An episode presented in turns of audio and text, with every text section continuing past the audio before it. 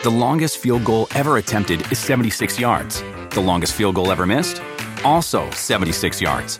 Why bring this up? Because knowing your limits matters, both when you're kicking a field goal and when you gamble. Betting more than you're comfortable with is like trying a 70 yard field goal. It probably won't go well. So set a limit when you gamble and stick to it. Want more helpful tips like this? Go to keepitfunohio.com for games, quizzes, and lots of ways to keep your gambling from getting out of hand.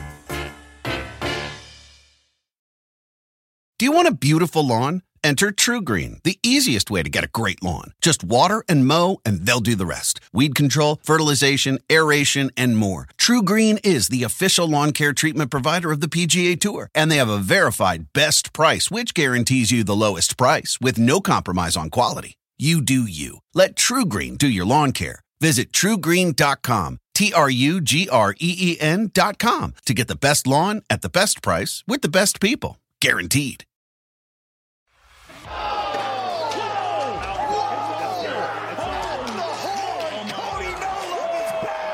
I knew the right hand would land, and the inside shots are my, uh, you know, those are my money makers. Cody No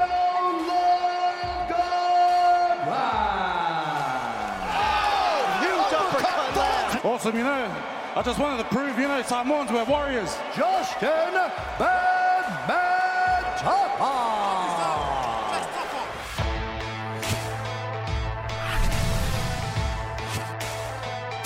Welcome to UFC Unfiltered. Please tell me that's on video. I've never been happier. I'm made for a fucking podcast. That's dangerous. Listen to me, we're at it.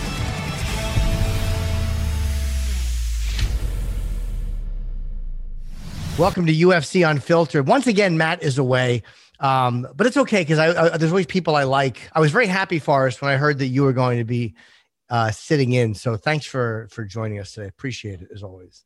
Well, it, it's great to be here, Jim. Um, you know, Matt's a lazy, lazy son of a gun. So, and I was just thinking, you know, Matt's pretty good, right? He's fun and entertaining, but even if you're eating steak every day, sometimes you just want like a, a juicy, cheap fast food hamburger. And and I'm just here to be your juicy, uh, cheap has, fast food hamburger. You know, a little, little change up, right? Yeah, although I wouldn't necessarily call them that steak. I, I, I would say it's from one uh, fast fast food hamburger to another fast food hamburger, and, and I'm not steak either. That's good. Yeah, that's actually. Or like the really tough steak, like you got crazy and ordered a steak at Chili's, and you realize that was just a horrible idea. Don't order steak at you know, quick serve. Is there anything worse than biting into a steak and you realize it's overly chewy and grizzly? Like there's something about buying a steak that just makes you happy to be alive. Yeah. And then when it's a shit steak, there's nothing worse. No, very little word. And then when you realize that you still are out like, you know, a, a- chunk of money for it. That's why. That's why I go to those like chasquerias with the all you can eat steak. Yeah. Like, oh, I don't like this one. Just go get another one. Bring me another one in two seconds. I just turn this card green. You know what Uh, the worst the worst part of COVID, besides all the money lost and sickness, is the fact that buffets have gone away. Yeah. I mean, people dying. That's that's one thing, but the big problem is the buffets. Yeah, agreed. The buffets, dude. Have you the the Wynn buffet? There's almost nothing better in Nevada than the buffet at the Wynn Hotel, and I hope that comes back. Uh, yeah, it's amazing. But you just made me think of it when you're like, hey, just throw it out, get another one. Like they had really good food. I'm not shilling for them. I have no attachment to them. I just remember enjoying. But no attachment to them. But if they wanted to hook you up with a gift card to a free meal or two, you wouldn't say no. No, I'd probably do. Although I couldn't do it because of what I said on the air, because that's get you fired. So I would have to say, you know what? I'd rather pay the hundred bucks and keep my job. You know what? I'd rather you not tell me things like that. So then when I do it, I can say, hey, I didn't know. That's true. But they say better to ask uh, forgiveness than permission. That's not true. As someone that employs people, I can tell you that is that is not how I roll. Do you? How many people do you have under you? Like, do you have a whole team of people that work that report to you? Oh, well, I'm not there. I'm like the line supervisor to maybe like five or six people, but like I, I, I don't manage everybody. Duncan French, the brains of the operation, he's like the line manager of all those people. Are you good at like uh, delegating responsibility? and- Oh, oh, yeah, yeah, yeah. You, letting other people do the work. Yeah, I'm really good. Does that shock you? Are you good at being a boss? Like, like I'm weird with like letting someone go. Are, are you, would it be hard for you to fire someone? Well, I've never gotten to do it. We fired two people, and um, you know the the other guy, the guy James Kimball, took the lead on firing them both. You know, I I didn't want to do it; it made me uncomfortable. But I always put myself in uncomfortable situations, and I just wanted to like you know to see it through. To like, all right, this sucks, but I want to experience it anyway. Right. You see what it feels like. Yeah. Um, yeah, I don't think I've ever fired anybody. I know, you know what? I've had to part companies with a manager or like an occasional web guy, but I always try to do it nice. Like you never, I, I never, you know, I never want to be the guy that sends someone over the edge. It's like, all right, uh, you know, we, we, had a great time together, but it's time to move forward. I, I hate it. I had an agent fire me, uh, a, a, manager agent, a talent agent. I mean, I still keep tabs with her. It literally, I just kept turning down work. oh, and she was like, enough. I did an audition, and here's the thing: I'm not good like at shows or anything. Uh, acting, I'm horrible. But you know what I'm really good at? Like being in a room and talking to people and being the center of attention and auditioning for a thing. You know, right. like when right. you're actually talking to another actor, that's really hard, and you have to give them stuff, and they give you stuff, and you have to like react. But when you're just the guy and you're just reading lines, you know, you're reading some signs, and like you're just being a big jackass on stage. I'm really good at that. So I would get parts, and then they were like, "Oh God, you're horrible." I'm a horrible auditioner, so I envy yeah. your ability to do it. That's a hard thing to do. Well, it's also too because I don't give a shit. Right. I, when I used to go, I did like, well, if I don't get the job, I, I literally, if I get the job, I don't want to spend three months of my life, you know, sitting in a foreign, you know, two months, whatever, in a foreign country, you know. Are you in? You're. I believe I saw you in. Uh, what's this? Army of the Dead. Is that the hmm. name of the movie? No, no. I'm in. I'm in the. I'm in the advertisement for the movie, not the movie. You're in the advertisement, but not the movie. Right. Yes. I don't understand why. Did you ever see that 30 Days of, of Night thing? 30 Days. It was actually a good movie with the vampires. And then they kind of had that little series to build up to it. It was kind of like, it's just like a little, just like a, a well, very well done commercial. Okay. So it's not about, there's no cage fighting in the movie? I have no idea. Okay. I've not seen them. Has the movie even come out yet? I don't know. Are we, I, I doubt that there's cage fighting in the movie. They basically it didn't make sense. Yeah, they. Um, I think they just robbed a bank, but like with zombies that are smart. Okay. Also, too, I'm going to weigh in on this, and uh, you know, send your hate mail if you need to. I like fast zombies. You do. You don't like the the the lumbering asshole zombie that just kind of pluds along. No, I never. Th- I always thought they were dumb. I like fast zombies. Fast zombies are my jam. I thought 28 Days Later was one of my favorite favorite movies at the time. Were they fast? I don't remember it. Uh, were they fast? They were like, you know, and it gave like some BS scientific explanation where they were like, they had all their, you know, adrenalized and, you know, had the oh. uh, epinephrine, whatever, and, you know, all the catecholamines, whatever. They were all jacked up on, on uh, adrenaline. So how do you kill them in that movie? Um, the same thing. You just got to smash their brain, or you could just cut. You know, you just got to just destroy that brain do you watch The Walking Dead? Like in the first season, they couldn't get blood on them, and it was such a horrible. And, and now by episode like season four, they're like just stabbing them with a you know knife to the head, knife like you know how hard it is to drive a knife through a skull and then that, do it again. That has irritated me many times. Really. And like the thing is, like, yeah, you can't like, I mean, you can't. I don't care how rotten you are, you can't put a knife through a skull why don't they just go through like the eyes or through like the bottom of the throat with a long knife or go like yeah. in the eye? You know, because the eyes no protects. That's right to your brain. That'll turn you off. Yeah.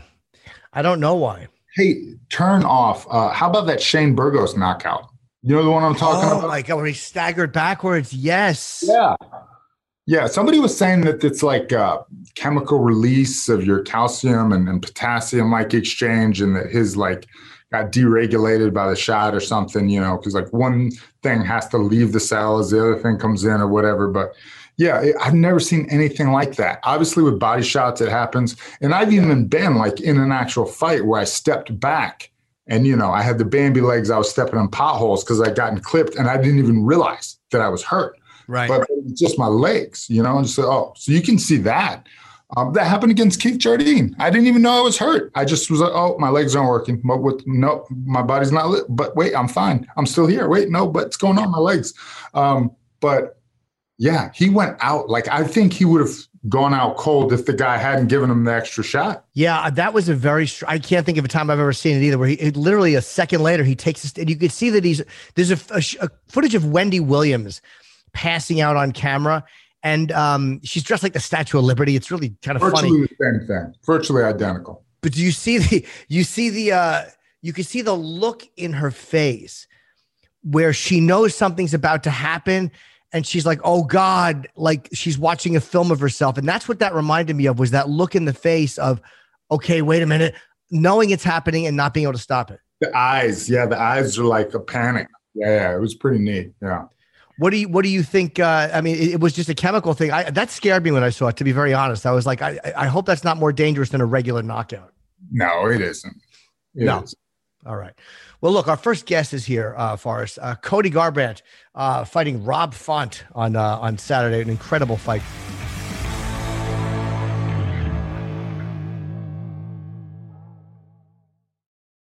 You put in the work training at the gym, on the court, at the track, wherever you go. You push your body to the limit. Now, maximize your results. Discover how to unlock your inner champion with Thorne's high performance sports nutrition line. With the most comprehensive line of NSF certified for sport products on the market, Thorne is the unquestioned leader in both quality and innovation in sports nutrition. With pre built fitness bundles like Thorne's Training Bundle, you can jumpstart your training and fitness routines and help take your performance to the next level. Don't trust your body to anything else. Choose the supplement brand with the extensive third party testing and the highest level of certification recognized in pro sports. Choose Thorne, the official sports performance nutrition partner of the UFC. Visit thorne.com and use the promo code UFC10. That's T E N for 10% off. That's promo code UFC10 and you get 10% off. And Matt and I get the credit, and that's all that matters. Life can be a battle. Whoever you are, we're all fighting for something. O2 Industries is here to protect fighters like you. That's why they created TR2, the ultimate military grade respirator. It battles airborne particles so you can fight for honor, not for air. Developed with tier one operators, this respirator is eyewear compatible and fits a wide range of facial profiles. It's even approved by elite fighters like George St. Pierre. TR2 launches on October 20th, available for fighters like you. Check out its bold design and pre order yours at protectthefighter.com. O2 Industries, proud to fight alongside the UFC. Hey, Cody. Hey guys, how are you? Very good, man. How are you? I'm doing well, man. It's excited. It's fight week. Finally here. How are you adjusting to all like all the regulations being lifted? Like, are you happy that life is kind of back to a, a, a- some semblance of normalcy? Yeah, I mean that's that's always nice. I came out of my hotel room this morning to check weight, and I didn't have a mask on, and the security lady tried to fight me, but uh, hey, it's all right. Hey, Cody, why why do you still have the COVID beard? What's up with that? oh, okay, so it's the war beard. So I grew the beard out and the hair out last fight, Yeah, yeah. but it was the hair was too much. The hair and beard was too much. I'm like, you know what? I'll just grow the beard this time. It was just too much to do, man. I was going through too much conditioner. Good, good call. That, that- it looks a lot better now. It looks clean. You you look like you should be running a CrossFit gym though, so kind of douchey, but it works for you. I'll take that. I'll take that. Do you like it though? Like, I hate when I have facial hair. It bothers my face. It itches. It's uncomfortable. You're actually okay with it. Is my mic cutting out or is uh, Cody cutting out? I think you're cutting out too. Okay. Here we go. Yeah. Crisis averted. Technology, baby. Yeah, it's been it's the one frustrating part. Like you know, these little things happen with with. uh I'm sure you've had it during other interviews too, where you're talking and all of a sudden you realize like for five minutes no one has heard a thing you said because it dropped. That's with my mom. Like I get off the phone with her and she doesn't say bye. She just hangs up and I'll be talking and I'm like, hey, mom, you still there? And like five minutes go by and she's already on the phone. I'm like, why don't you ever say goodbye? She just hangs up. Click. Um, you know, it's funny in movies. They always do that in movies. All right, okay, and they never say goodbye in movies. And I guess there are people in real life that do that, but I always have to say goodbye and wind down slowly. Yeah, I had to learn. I had to learn to say goodbye because I kept uh, I kept pulling a Cody's mom, and then people would get mad at me. They would text me back like, "I didn't you were hanging up," but I was like, "Our conversation had concluded." It wasn't going anywhere else. I get it. it was cut to We were done. Yeah, we're done here. Hey, I is your it. mom very blunt? Is she kind of like that? Is she like, all right, I'll talk to you soon, and then just click? Is that kind of her nature? Yeah, she's she's very blunt. You know, she's very blunt on a lot of things. You know, so uh, very strict on on it. So yeah, for sure, she's always been like that. So I don't take it to heart. Is that a good thing or bad? Like, does it kind of keep you in line and she's, at least you know she's truthful with you or you can always trust her opinion or? Oh, yeah, definitely. That's one, you know, one person I always go to for advice or, you know, hey, should I do this? Or how what do you think about this? You know, so I always bounce things off of her and she's always going to shoot it straight, you know, there's going to, you know, she's always showed us tough love. So, you know, just, she's never going to change up. Do you need from people like I, I'm weird? Like I always like somebody with a good bedside manner. Like if you're training or if you're doing something wrong, are you the type that wants someone to go, look, that sucks? Or do you need someone to kind of tell it to you uh, with, with some type of a, a positivity attached to it? I mean, neither is better. I'm just curious. I think, you know, growing up in a wrestling environment, wrestling community, and the tradition that my school had growing up wrestling, our coach was like, um, he was like a Bud, Bud Elmore off of, you know, Varsity Blues. So he was, you know, he didn't take no bullshit, told you how it was, whether you liked it or not, you know. And I think I was always coached that way at a young age. You know, a lot of kids can't be coached that way. They kind of break or, you know, need that positive reinforcement. Oh, you're doing great, you know, but let's do this. Like, you know, our coaches, we were, if we were messing up and doing things that we weren't supposed to be doing, they would, you know, they, they would, they, we get punished for that stuff. You know, we had to do, I do a lot of bear crawls growing up in wrestling. That's awesome. Hey, the question though, um, does your mom ever like uh, comment on your fights and say, yeah, that sucked. You shouldn't have done that? no, she's pretty uh, reserved on, on that matter. You know, like she comes and supports, and, and she's never missed a fight in my entire life. I had my first fight at 14.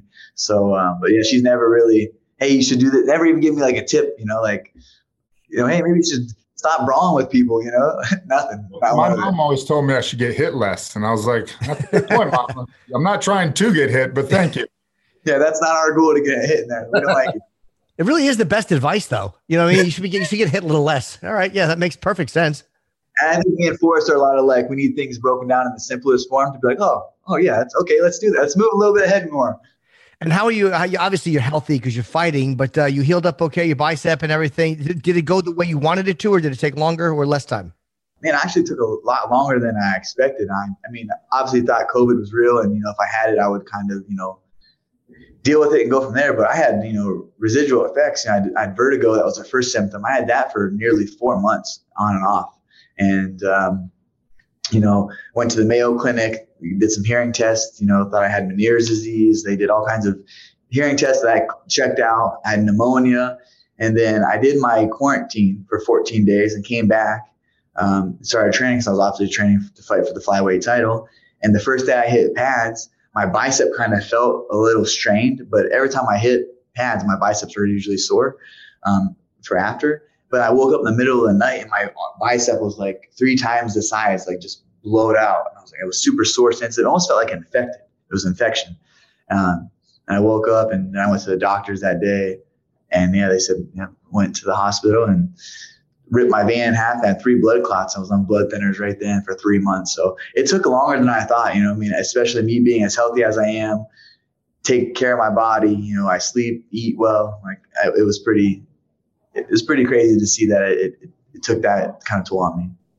And you thought you had Meniere's. I think that's what Dana has, right? Where you're constantly getting very, very nauseous and dizzy. How long going that way for? That was like four months of that. Oh.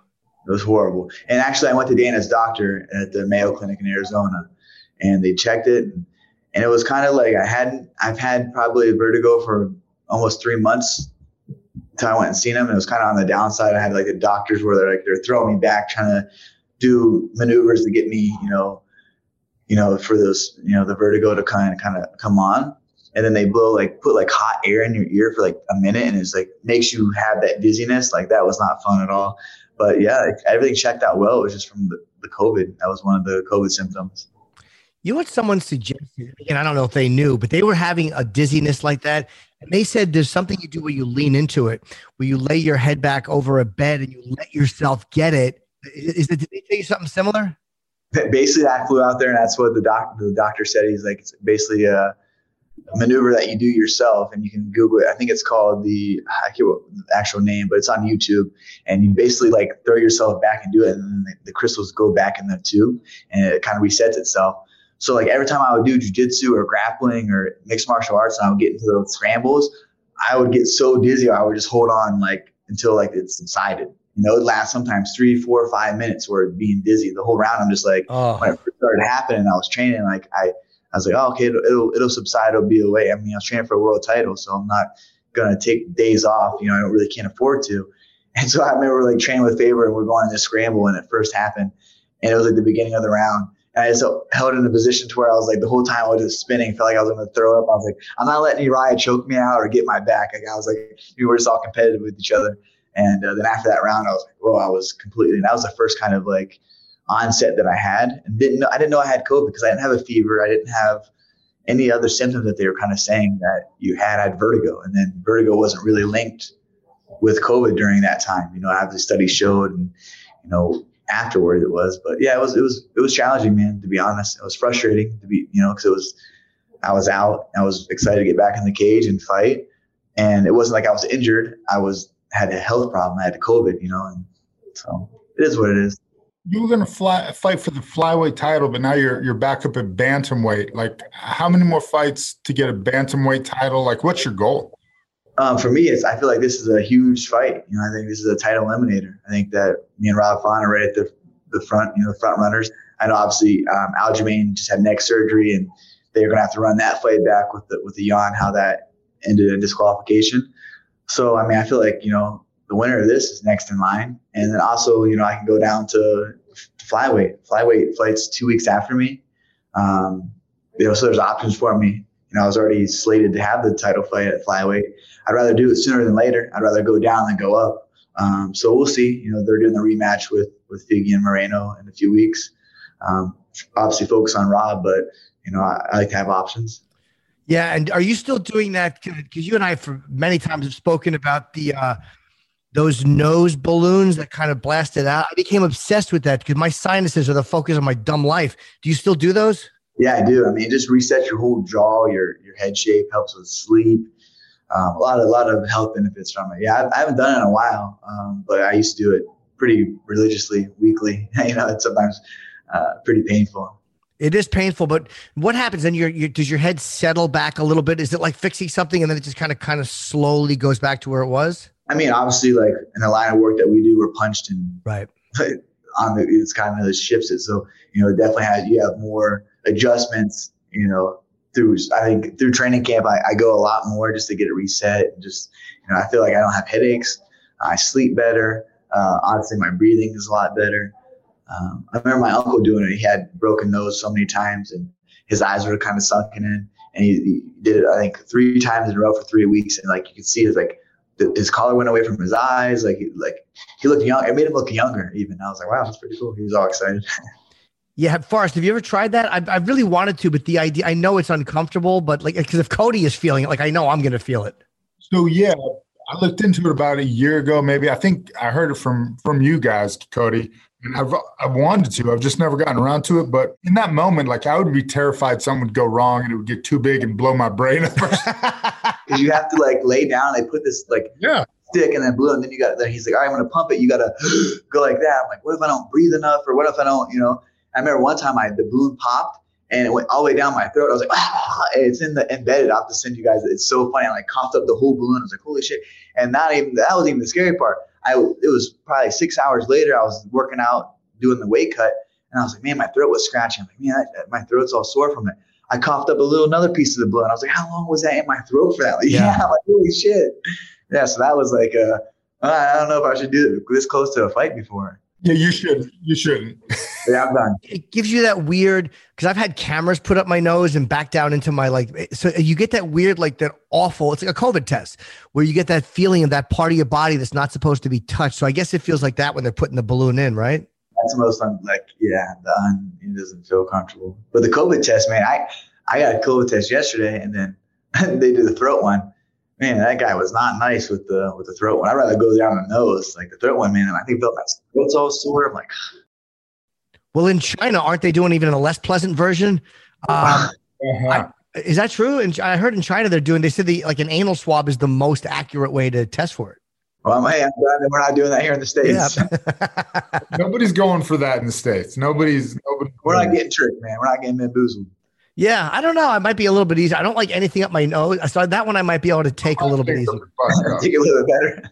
Yeah, I, I, probably should phrase that differently because that, that, sounds like I'm really co-signing for having something shoved in there, which I'm very squeamish.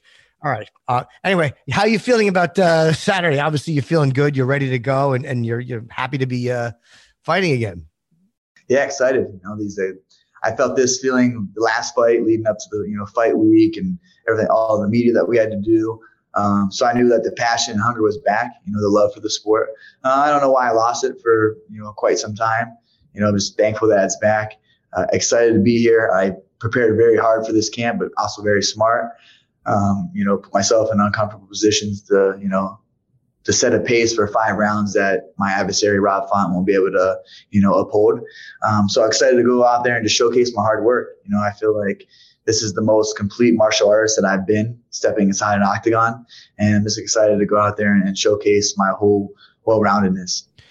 And you, uh, I like that you weighed in too, because uh, that that whole Tyron Woodley little altercation he had backstage really annoyed me because it's like you know Tyron's lost a few fights, but he's still he's still a killer. Uh, and for a guy to talk to him like that, unless Tyron said something before that, like that was a rebuttal to that I didn't see, I didn't understand that at all. You, you see Tyron, you know, professional. He's not, you know, he's like even after he's like, hey, that was Ben's, that was Ben's night. I was going to take anything from it, you know. And J'Leon, Love, like, come on, man, like you're going to sit here and talk smack on on Woodley. He's not even fighting you know, maybe he didn't truly believe that Ben was going to even win, but that's his boy, so he's going to stick beside him. You know what I mean? Like obviously, I wanted Ben to win, but I, I didn't think that he was going to win. I mean, he's he's the one of the worst stand up mixed martial I'm like, dude, they know what they're doing. They're picking like, oh, I'm fighting this guy. This guy can't. Honestly, I don't even think he'd fight himself out of a wet paper bag in boxing. You know, it was bad. I couldn't believe the fight even got made. I thought it was a joke, and I was like, Ben, you had you had 12 years to learn how to throw a punch and you didn't. Yeah, you learned in six weeks. But the wrestling, the wrestler in me was like, Ben, you gotta do this. You maybe you'll tire him out. You'll just lay on him a little bit. I don't know. I was hoping for the best, but expecting the worst, you know. But like I said, Ben, it didn't change him. He didn't care. He's like, yeah, it doesn't change me. But yeah, it does. You just beat and stop this guy from going on to do what he's gonna do. Now look at this kid. You know, this kid's gonna be humbled. And that's the thing about this sport you know, if he keeps going in and fighting, wanting the actual fight guys, you know, uh, uh, nothing, taking nothing away from Ben, great athlete, great, great fighter, did a lot of things in mixed martial arts, but boxing's one disciplinary, you know what I mean? Like he's not, he's not the best at that, you know, he's really not. He's a good wrestler and good, you know, ground and pound and specialist submission, but they know what they're doing. You know, it's, it, it irks me, but for that, like you said, Jim, for J'Leon Love to go after Woodley like that, I was like, man, that's just classless. You know, like this dude's, you're a cheerleader for Jake Paul. He had pom poms. The whole team had pom poms. You're a professional. He's not a professional. He's a world champion boxer, and he's holding pom poms for Jake Paul. Like, like who's the clout ride? Who's you're riding clout off this guy? Like, what's up with your career? You know? And we've been going back and forth a little bit. Even that, um, his coach, the bald headed guy, um, BJ Flores and it's like they're all cashing in on this kid. Like you can't train a actual fighter like you you're cashing in on this kid, which they're smart. They're getting chunk of his, his change for what he's able to do. But I just thought it was classless on uh, his uh, team Paul's part. And look, boxing is is such a, an incredible skill, and obviously, was, it's very difficult to be a good boxer. But as a mixed martial artist, where you guys have to deal with everything, when you hear a boxer saying something like that, does it tap into that part of you that goes like, yeah, you're you you you might be a more skilled boxer because that's what you do, but if we if we met somewhere, you know, I, I'd throw you on the ground and put you to sleep. Like, is there that like annoyance that they're taking an attitude where like if it came down to it, I mean, Tyron would strangle him. Oh gosh, definitely. Like I said, if they met, like Ben said, if we met in the back alley, it'd be homicide. Like Ben would take him down and, and choke him unconscious. You know, like that was is what would happen. Ben would wrestle, get him in a position where you know he would choke him out for sure. And that's the thing. Like if you're talking about fighting, like we're talking about like you're trying to challenge me to a fight. Like all right, I'm thinking street fight. You know, and, in that situation with Tyron Woodley and J'Leon Love, like all right, you want to come out to fight? Like let's fight now. Like let's see what happens with you're you're a boxer. You know what I mean? You take a leg kick or an elbow through your face, like it's going to change the whole. That's why you don't throw elbows in boxing because people would die in there. You know, you get killed inside boxing. You know, just being doing able to do punches and elbows. Um, but I think martial. That's what I'm saying. The martial artists are going over there and competing in boxing. You saw Conor McGregor went 10 rounds with one of the best pound for pound and gave him a run for his money. You can, anyone can say whatever they want about that fight, but he looked good in that fight. You know, he looked really good. He did really well against uh, Mayweather. You know, you don't see any boxers come over. One boxer came over. James Toney. Yeah. Good for James Toney. Yeah. I, I respect that. James like, you know what? Like he's smoking cigarettes and cigars. man, do this, do that. He had the same attitude that uh, Ben had. He was like, "Yeah, I'm gonna get paid though. Yeah, I'm gonna get paid. I'm gonna get choked out. I didn't pay. Yeah, it's like I'm not even gonna get hit. I just get you know punched up a little bit. He got ankle picked. Yeah, yeah. No, I was training with Randy at the time, and Randy said I saw that he had his ankle wrapped, and I knew right off. ankle pick. That might be the first ankle pick game was was Randy's game plan obviously was to take him down, but as soon as he saw the wrapped ankles, ankle pick was the game plan. Ankle pick. That was one. I was like, he just said ankle pick on this fool. This dude didn't probably know what an ankle pick is. No, no. He was probably just defending like takedowns, get underhooks. Ankle pick. You want to take me down with my ankle? Didn't Ferguson threaten to ankle pick uh, Fabricio yes. Werdum when they had that argument? I always thought that was very funny. Threaten to ankle pick him. Um, what a technique to come up with, right? Yeah, like I'll kick your ass. I'll smash your face. I'll ankle pick you. Oh, ankle pick your ass.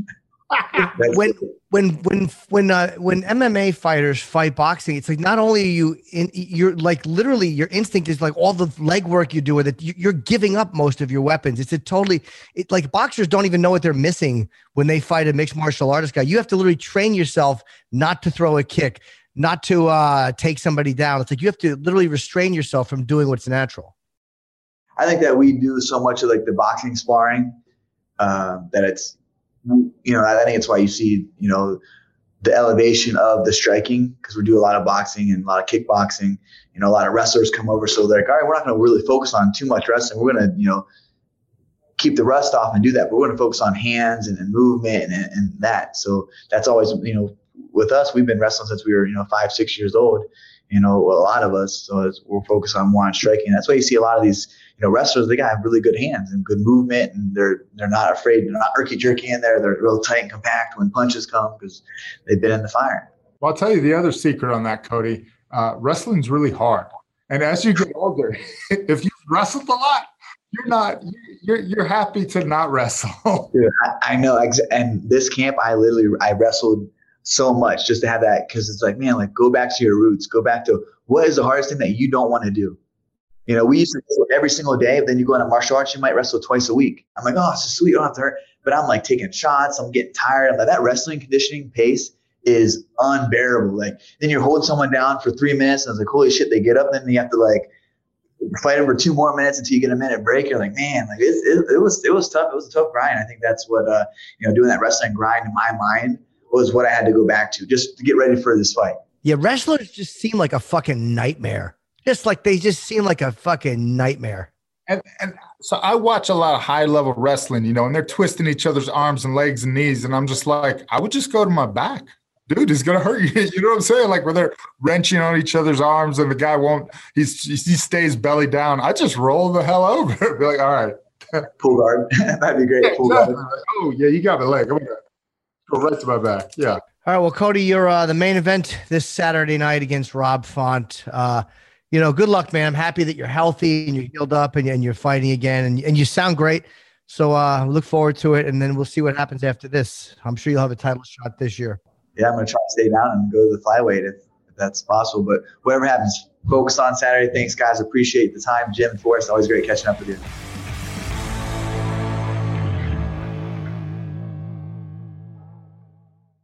The longest field goal ever attempted is 76 yards. The longest field goal ever missed? Also 76 yards. Why bring this up? Because knowing your limits matters, both when you're kicking a field goal and when you gamble. Betting more than you're comfortable with is like trying a 70 yard field goal, it probably won't go well.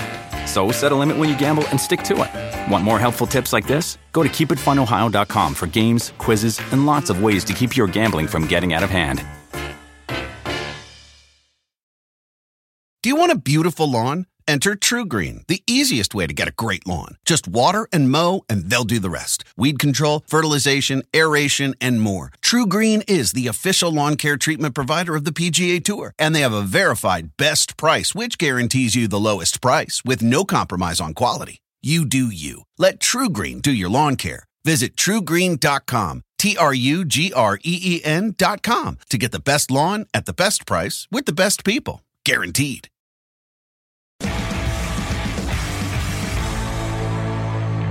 Yeah, Forrest, that thing he's talked about. I told you, I have thought about that And uh, also, Phoenix Carnival and Amanda Nunes have talked about. So I could talk fucking nose with anybody. Love it. Yeah. I'm such a bad breather. And I think it was Amanda who also has shitty sinuses who said that the Navage um, changed her life because before fights you can do that as opposed to like Afrin. I think you can use Navage. Uh, it just cleans you out with salt. Yeah. You, you ever use one? Oh yeah, yeah. Those like neti pot type deals. It just, but you hold it up. It feels stupid, yeah. but it just oh, sucks yeah, all. Oh, no, amazing. I love it. Yeah, yeah, yeah. What for you is is there anything that lingers that bothers you? Like, you know, I know a lot of times fighters will have something lingering. Is there one thing that like fuck that that still gets to me? Oh, like, like injury wise or body wise? Yeah, yeah. Well, I need to have both shoulders replaced. So I mean that's kind of the big one. I can't like reach up.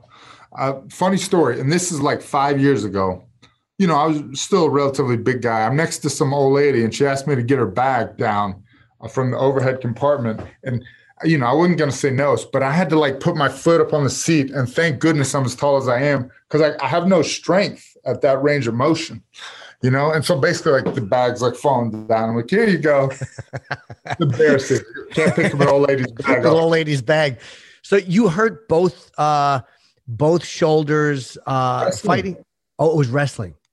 Training, training stupid training all the time. I, I always sucked at actual like shooting wrestling, but we wrestled a lot. So I found that I could hold my own with decent wrestlers if I just got them in an upper body clinch and pushed them against the wall. You know, wall wrestling is great because those those high level wrestlers back then they didn't know how to do it. So it was like a, an evener, right? It's like right. this dude's like standing straight up and just hugging my upper body. This is weird, you know. I want to throw the dude right. right? So yeah, I just found it a good way to deal with with people shooting on my legs, and I have horrible reaction time with the shot, but I could hold my own technically in the clinch. So I spent a lot, a lot of time there in practice, and uh, you know, you just get wizard, overhooked, underhooked, and then uh, you know it starts to break down over time. It does, yeah. And it's funny because I've never fought. I've done very, very minimal kickboxing training, but this is what I do in the pandemic. I have an Oculus and I do this fit where I box, and uh, it's a good cardio workout. Like it really does make you sweat. I think I'm gonna get one. Yeah, I saw Dana talking about the same yeah. thing. I think I'm gonna get one. But just dude, after punching for 20 minutes, it's like literally 20, and you're punching these like these uh like almost like beach balls floating at you. It's kind of fun and it keeps you moving. But like my arms get sore. I'm like, I don't know how the fuck guys spar or how they punch all the time. Like, I'm sore after 20 minutes alone. Yeah.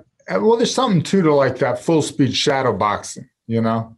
I don't know, Jim. Maybe you're just a giant wuss. You did, yeah. The other thing too is you can't start these sports when you're old. You know, I see like middle aged dudes like picking up jujitsu or kickboxing for the first time, and I'm like, yeah, I picked this up when I was 19, and I was already behind the curve at 19. It was like right. hard for me then, you know. Uh, your, your body's your body's not you know your body doesn't want to do new things at this age. Well, I'm 52. I'm hoping for a seniors league. No, but I, I just I want to do it just because it's good. It, it, was it's healthy and it like it just gets you in a little bit better shape. Uh, not in a competitive way, but yeah, also if some guy in the subway grabs my girlfriend's ass, I would love to be able to at least not be completely humiliated. It's just for basic stuff. Yeah, no, that seems that seems personally uh, perfectly reasonable. Uh, you know, here's the thing: I actually worry about street fights. You do. I, know, I haven't been in one in probably a decade, but but like when I was 23 or four, I was training, and a lot of people weren't, and I was right. so damn confident. Like uh, you know, I worked as a bouncer. People would try to like throw punches. I would just arm drag, rear naked choke, arm drag, like like comically. It, it knowing how to fight in like the mid aughts, like 2003, four, it was like a superpower now you see people like in a street fight, like on your Instagram doing jujitsu and like tapping out and like, you know, people like the, it's just so funny. This, the, the sport of fighting has changed culture a bit, right? Like everybody yeah. kind of knows what you're talking about. Like if you start talking about techniques, you know, my, my wife knows these things. It's crazy. But like when, when I was growing up, 230 pound dude, nobody knew this. It was like I was magic I, yeah. I like in the bar, I would like snap people, snap people down, take their bag, guillotine them, do whatever. And and the guys, the other guys would be like, "Oh my god, are you a ninja?" And I'd be like, "Yeah." but you still do see plenty of guys flailing. Like, and again, that would knock me the fuck out. I, But I I call mean- them NBA fights. There's NBA a low fights. percentage. There's a low percentage that this is going to hit you, but if it does, you're in trouble. But it's not. You know, it's like the old Jim Carrey punch. Yeah. You could get out of the way of that. I couldn't. Yeah, yeah. Well, that's that's about it. That's about it. Now, uh, have you had any of those moments uh, since you've stopped fighting or when you were fighting where guys don't know who you are and they just they they try to be assholes? I mean, you're a big dude to begin with, but have you had any of that?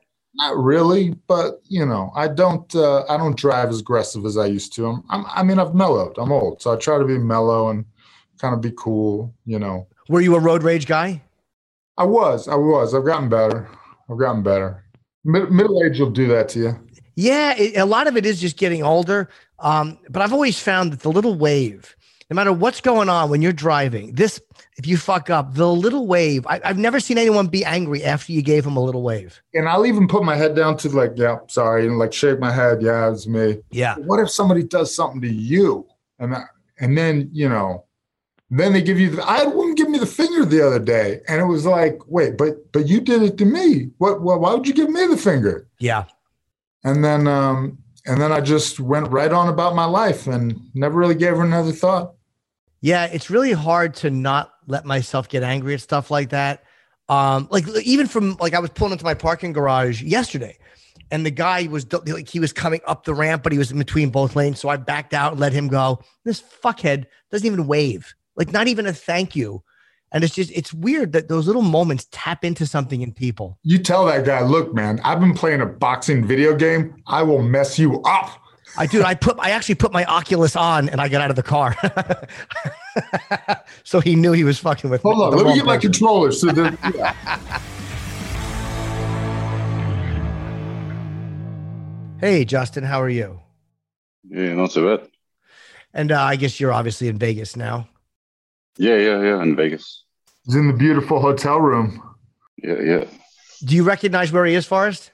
Well, yeah, because everybody's coming from these the, the same picture, right? Everybody like during the fight week in Vegas, it's pretty much everybody has the same background. Uh, and is fighting, Justin, is fighting is something you kind of always knew that you wanted to do? Uh not really. I I love playing rugby. You know, my um, all my, all my family uh they were boxers and rugby players. So, man, you know, if rugby didn't work out, I knew I, I could swing them hands when I was a you know from a young age. Did you fight a lot growing up? Were you, were you, were you in a neighborhood where you fought a lot, or did you train fight or actually fight other kids? Yeah, no, me, me and my brothers were um were the black sheep family of you know of my mom's side. Um, my mom was one of fourteen, so Wow. we had a lot of cou- yeah we had a lot of cousins, and we were the ones that got in got into all the little scraps. You got into the, uh, would you normally start them or would you normally just respond to them or were you starting them too? No, no, we did, that was one rule. Like we never started fights, but when the fight was there, we we always made sure to to finish it. And what was your path to the UFC?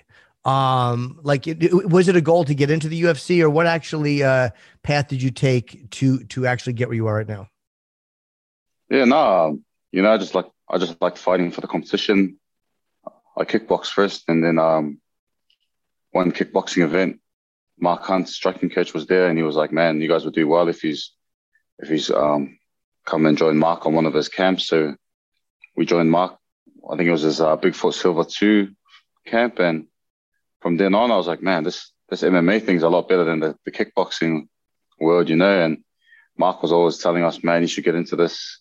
you know, stop stop fighting for pennies and, and come and join the MMA world. So that's what I did. I I dropped kickboxing and I went straight into learning the, the grappling side of things and fought locally. And after three KOs, uh, the UFC signed me up. Heavyweight, there's not that many good ones. Hey, how many kickboxing fights did you have? Uh, I think I had like 14. Hunt Silva, the the first one, Oh, yeah. uh, one of the greatest fights ever. Uh, the second one was I don't remember what happened. Did Mark Hunt win the decision in the second one? Am I am I wrong about that? Or was there? Uh, I finished him. He finished him early. Oh, he did finish, bro. Okay, but the the first one was uh really uh, I, a draw, right? Wasn't it a draw? Yeah, it was a draw, man. That it was a crazy fight. Eh?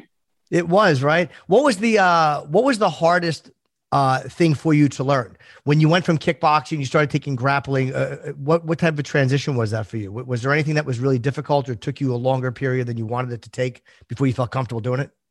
Yeah, definitely the grappling side. But uh, I was, I was playing rugby league at, at a club called Melbourne Storm. They're like, you know, they're, they're, they're how are they?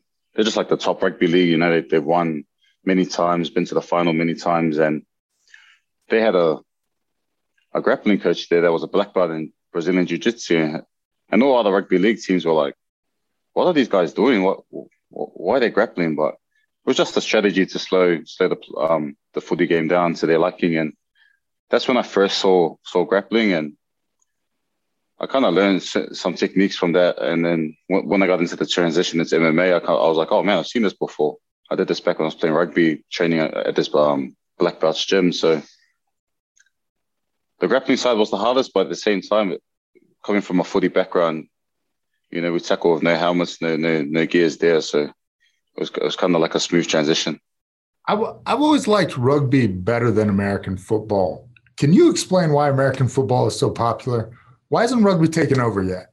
I think it's these short bursts, you know, like man, the plays are just chaotic short bursts and then you can have 15 commercials for potato chips before oh. the next thing. Like I see what I love about rugby. It's kind of a combination of like American football and football proper. It kind of keeps going, but yet you're tackling and you get in the scrum. And what position did you play? I played like a maybe like equivalent to like a, a linebacker. So all all about that action, eh? I've never watched. I mean, I'm familiar with it, but I've never actually watched a rugby match. So you're tackling without helmets? No no pads. Back when I was playing, you know, they've changed the rules now where obviously CTE coming into play in that. But back when I was playing, man, you can just smash some guys, man. No gears, no nothing. Do you ever get knocked out playing? No, no. How many people did you knock out? Yeah, that's a better question. Tackling or fighting? yeah, lots of both. Yeah, that's awesome. And uh, what do you what do you think about the uh, the heavyweight division? I mean, uh, it, it's interesting to see what's happening at the top of the division with uh, it, it's going to be uh, Derrick Lewis maybe, and then Stipe getting the winner of that because Jones for some reason is not. Uh, maybe he wants, you know, obviously wants more money. Um, but do you see a path to yourself getting into the top 15 and, and moving up the ranks? Um, and obviously you have to worry about this Saturday first, but what, what path do you see to possibly get uh, a little deeper in the ranks? Yeah, definitely. Um, after this fight, uh, I think I can hold my own easily with with, with any of these top 15 guys, especially with the way I'm, I've been developing. You know, I, I come into this game really, really fresh. With only three fights, four rounds. So the trajectory of my improvement through these last few fights have been through the roof, I think, you know, and, and I, all I can do is just keep showing, you know, what, why I'm a contender. The last fight, I showed I can go the rounds. I showed I can, uh, I, I can keep up for the, you know, the, the three rounds. So who's to say I can't beat any of these top 15? I still got that knockout power too in those later rounds. Yeah, it is interesting to watch too, because especially at heavyweight, going into deeper rounds. Uh, you know, like Cormier was was very good at that, but it's it, it's, it seems like a little bit harder uh, at that weight for guys, unless you're Cain Velasquez, to to keep the cardio going through the uh, the, the third, fourth, and uh, I guess you, you've one decision, right? Was your last fight with Felipe? Yeah, yeah, uh, yeah. I dropped that. That was my my very first fight that I I went into the, uh, the decision and dropped it by split. You know, it was a bit bit rough on that one, but um, man, I felt good. You know, you did you didn't notice a big difference in the third. You felt okay compared to the first and the second. Yeah, yeah, I felt all good. But besides um, getting a couple of eye pokes, man, I I felt all good. Yeah, when you guys get poked in the eye, that's a good that's a good point. Like I know that it's uh, you look at something like uh, Edwards Belal Muhammad, uh, which unfortunately ended the fight. Are are you likely to go? Look, that's just a part of the game. It happens. Or do you ever take it personally, like this guy's a fucking asshole and it might be doing this, uh, not necessarily on purpose, but he's not doing what he should be doing to prevent it? No, man. You know, there's a high risk of of, of getting poked in the eyes because sometimes it's just just by reflex that you stick your hand out. You know, like back when you, I don't know about you, but when I used to get a a seen to by one of my parents, you know, I used to stick my hands out just as reflex. So man, I didn't blame these guys does bother me though, Jim. There's guys that do it. Like, oh yeah, yeah, yeah. God, but if you come forward, it's on you. You know, guys put their fingers yeah. out to get that extra little bit of range, and I'm like, man, put your fingers up or down, or you know, put out with the closed fist. You know, it's not. I don't know. Do you think they're doing it beyond like? Because it does seem like justice. Like it, it, does seem like almost like an instinct to to maybe uh, uh, get gauge your distance a little bit. But you think that there's some guys where they could do it like this, and they're just not. They're just willing to take the chance that they're going to poke you in the eye.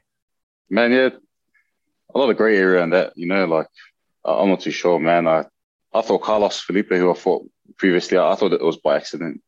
Yeah, I thought he was just instinctually just sticking his hand out to try try evade a strike. You know, but there's some people, yeah, that that man. Are you sure you're trying to gauge distance, or are you sure your fingers are poking out there? You know, like are you hoping they they close the distance into your fingers? Eh? Right. Well, I hope you're uh, obviously you're ready for Saturday and uh, you're feeling good. I mean, you look very calm. I think that's just your nature, though. Uh, you, you seem like a pretty zen guy most He's of the time. Actually, really fired up right now. This is. do you have to cut any weight? Yeah, yeah. I drop a few, um, few pounds fight a week. I'm just a big guy, man. I, there you are. I eat clean everything, and I still stay stay big, bro. I just I'm Samoan, you know. yeah, yeah, exactly. All right. Well, look, it's good talking to you and against uh, uh, Jared Vanderaa on uh, Saturday night. Um, and uh, you know, you're a fun guy to watch fight. And good luck on Saturday, man. It was uh, it was good finally having you on the podcast. You guys be well. Eh? Cheers. Anyone who is, is, friends with Mark Hunt, I like. I, I was obsessed with Mark Hunt for a long time. I love Mark Hunt. He's one of the few guys I've never met who I really want to meet. I like anybody that's like I like anybody like with Justin's demeanor that you would not think is a fighter. You just hey man, what's up? You know, it's like so mellow and so nice, and you know, I, I, just like that switch. Like in movies too, that's my favorite thing when somebody starts out like kind of a oh calm, and then they just end up being like the crazy badass at the end of the movie. But yeah, I, I like people that are like so mellow and then they turn it on. Like um, we, you were talking about Amanda Nunes. She's like the nicest human if you meet yeah. her, but like she is so mean when she's fighting. yeah. You meet her, she's like holding a baby. She's like, oh, it's okay. You know, she's like so sweet to everybody, but she she wants to punch you really hard. Yeah, we just had on Felicia Spencer and we were talking to her about I mean, and she was saying that she has such a confidence, but it's not cocky and it's an interesting thing like that like she doesn't come off as cocky. She just seems like she's in a great mood when she gets there. Um and and felicia said that that really you do notice that uh when you have to fight her that you can sense that she it's not a cockiness it's a true confidence. Well and then you know it's always a little disturbing when somebody else is real happy to fight you. You're like man they're in a good mood. That guy seems really chipper. What does he know that i don't know? He's not worried at all He's not worried about me at all. Oh boy. Have you ever had that when you were going to fight somebody? Like, again, I know you guys are hard to psych out, like a guy mean mugging you. The probably doesn't mean anything. Um, but have you ever had that where a guy's energy was like, "Ooh, that's real"? I, I always was very good about never looking at my opponent in that way, and I always looked internally and always thought I just clean my own house, right? Keep my own you know my own mental clean and and not not worry at all because when you start looking in like I never tried to intimidate anybody. I never tried to not intimidate anybody. I had the opposite strategy of Bisping. Bisping's like, what what does it matter what they're saying? They're going to try and hurt you as bad as they can on fight day anyway. My strategy was, I don't want to give you anything to motivate you until it's too late like until like the day before the fight and then i'll kind of turn it on a little bit and like yeah i'm ready. But like the lead up to the fight i'm like oh yeah he's so good such a nice guy. I don't want to give you any you know any motivation to train harder or want to beat me up. I'm like yeah you know whatever. But then when you show up fight week it's like okay hope you did that training because i did. Hope you're in shape because i am you don't want you don't want to be like GSP walking around with Matt Serra's name on a brick, like throwing it into the water and go like that extra motivation. You don't want somebody be that motivated. No, I mean you know, it, it's a fist fight for a lot of money, right? So you're always motivated to win. You're always motivated to get better. I don't. It doesn't take a lot of external motivation when you're in a fight.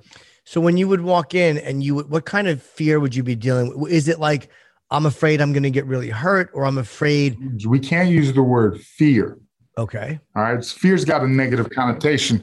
There's anxiety because this is important. This is a big moment. Of course, you are nervous. This is important to you. This matters. This is something you've been uh, preparing for for months and even years. And this is, you know, this is what you want in life. So yes, it's important. You have a lot of anxiety. Your body's doing crazy things, but it's not fear. Remember, you wanted to be here. This was your idea. You were the yeah. one that wanted to make a living doing this. You're here because you want to be here. You're not here on accident. Right. You worked your ass off to get right. here. So don't be afraid of being here. Be anxious about the end result. You obviously want the result, but you know, the the idea is, you know, control everything on your side, control the controllable, right? As many variables as you can dial in to give yourself confidence, that's what you do.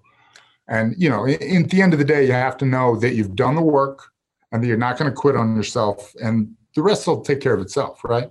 Like Anderson just made a comment about how MMA fans are a bit of, you know, kind of jerks, right? They don't like they kind of will forget that you were amazing and then say, "Oh, you're getting beat up, you should quit." Anderson just kind of made a comment like that, and I thought, I almost think though it's one of the good things in the sport that like you have champions and Hall of Famers, and they have a loss or two. Like you know, the baddest, scariest dude on the planet, Francis Ngannou, has lost two fights. He's lost a couple fights. You know, um, so everybody can can lose. You know, DC, I think one of the greatest fighters ever, lost a fight. Bisping, probably the greatest story in UFC from a guy that that was kind of you know middle of the road here, here, here to becoming a champion. He's got a ton of losses. He got he got starched, you know, a lot, but yeah. but he just kept doing it, kept kept you know winning and fighting. And I think that's the the great thing about MMA as opposed to boxing. Like you see all these like the guy that that just fought uh, Canelo undefeated. It's like if you got more than three losses in pro boxing, you're a hack. Whereas in MMA, if you got three or four losses, it's like okay, you were developing, you've hopefully gotten better. You you got caught, you know, like Cody, he's got losses. Justin, he's got losses, you know. Uh, he well, he has a loss, but but yeah, you know, I, I like that it's forgivable to lose in MMA, and I think that's more encouraging for the fighters too, right? So if you're always fighting to not lose, then you're Floyd Mayweather at, at the end of his career when it was like basically you can tell he's trying not to get hit. He's gonna gonna win, you know, via points, whatever. Uh, whereas in MMA, it's like, hey man, go for it. You know, even even Woodley in his last fight, he finally went for it. He put his foot on the gas and threw some hammers. Yeah, yeah, I felt bad for him. Um, but you, do, you mentioned Cody. Like I think Cody at one point was ten and zero, oh, if I remember correctly, and then he dropped. I think it was three, and then that last fight against Assunção was a great win for him. Um, but it, it, seems like it does change a fighters because you, but you're fighting the top guys. But when you see someone like uh, who's undefeated start losing in a row in a row, you're like, did something change in the way they're perceiving themselves after that first loss? Like I think Jon Jones has the greatest possible scenario because he has a loss because of that elbow. So it's not a perfect record that he has to worry about, but yet he knows in his own mind he hasn't been beaten. Or, other than maybe you could say the uh, Dominic Ray, uh, uh, Reyes fight. Uh, yeah, I mean, I still don't think it. I, I don't even kind of count that loss. I was actually got to be there that night, and it is what it is, right? Right.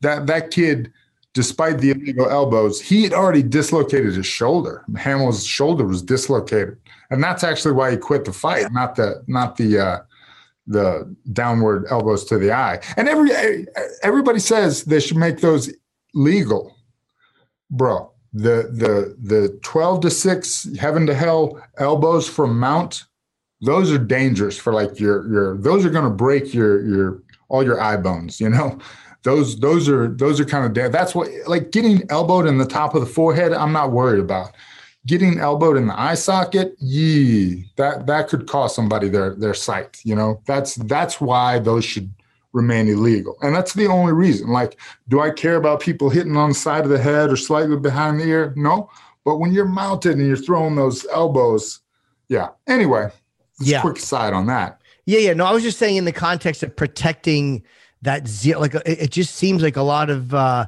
I, I only because I've noticed a pattern like Weidman I think was either 10 or 12 and 0 before he lost. And then he lost. And again, anybody can lose. But when you see it happening like in hunks like that, you're like, I just wonder if the guy's perception or something about the way he sees himself changed at all. I, I, I don't know. Yeah, and that's definitely a possibility. It could be other people have figured him out.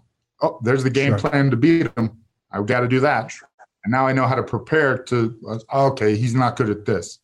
Or, you know, Well, like Kevin Holland, uh, who had an amazing 2020, 5 and 0, and then he goes, uh, he's lost a couple in 2021, both times on the ground. So when that happens, maybe you're right. Maybe guys do see it and go, hey, this is a way to beat this guy.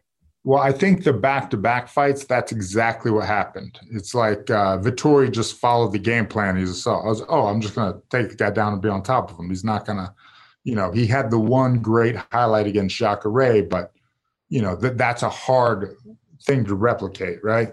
Right. And uh and Vettori Vettori uh Adesanya. I mean the Adesanya took a loss against on the ground uh against uh Blachowicz. But again, going up in weight, it's you know, you, it's a it's a big yeah, jump it's in weight. forgivable, right? It's it's totally forgivable. And and the thing I like even about Israel is uh, he is he's been knocked out once in a fight, you know? Kickboxing, right? Yeah, yeah, yeah.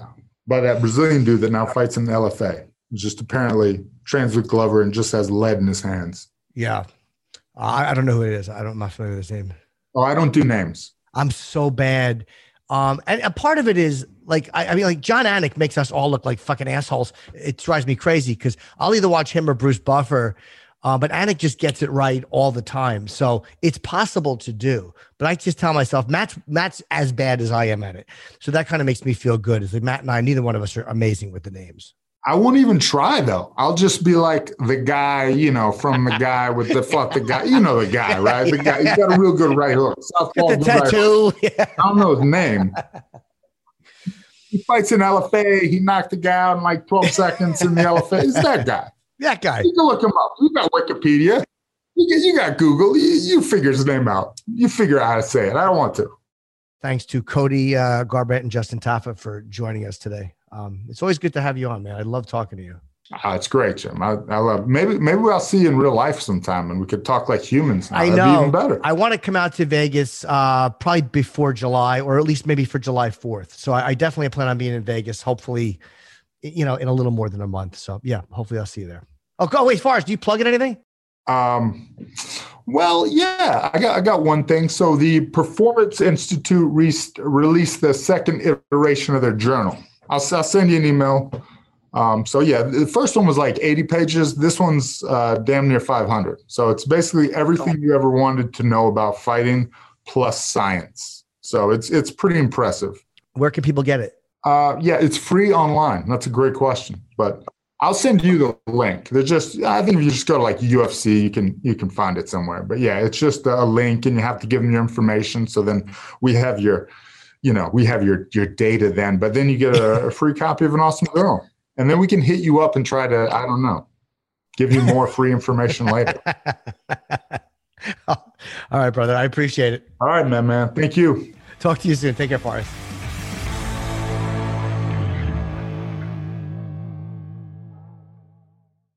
Top Thrill 2 is like no other course. Two 420 foot vertical speedways, three launches. All right, let's talk strategy. Copy that, driver. Go for maximum acceleration off the start. Roger that. You've got a short straightaway to push from 0 to 74 on the first vertical speedway. And what about the rollback? Rollback will set you up for an explosive reverse climb 420 feet in the sky so you reach zero G's in total weightlessness. 420 feet of straight up speed. Let's get it. Top Thrill 2, the world's tallest and fastest triple launch strata coaster. Get your tickets at cedarpoint.com. The longest field goal ever attempted is 76 yards. The longest field goal ever missed? Also 76 yards. Why bring this up? Because knowing your limits matters, both when you're kicking a field goal and when you gamble. Betting more than you're comfortable with is like trying a 70 yard field goal, it probably won't go well. So set a limit when you gamble and stick to it. Want more helpful tips like this? Go to keepitfunohio.com for games, quizzes, and lots of ways to keep your gambling from getting out of hand.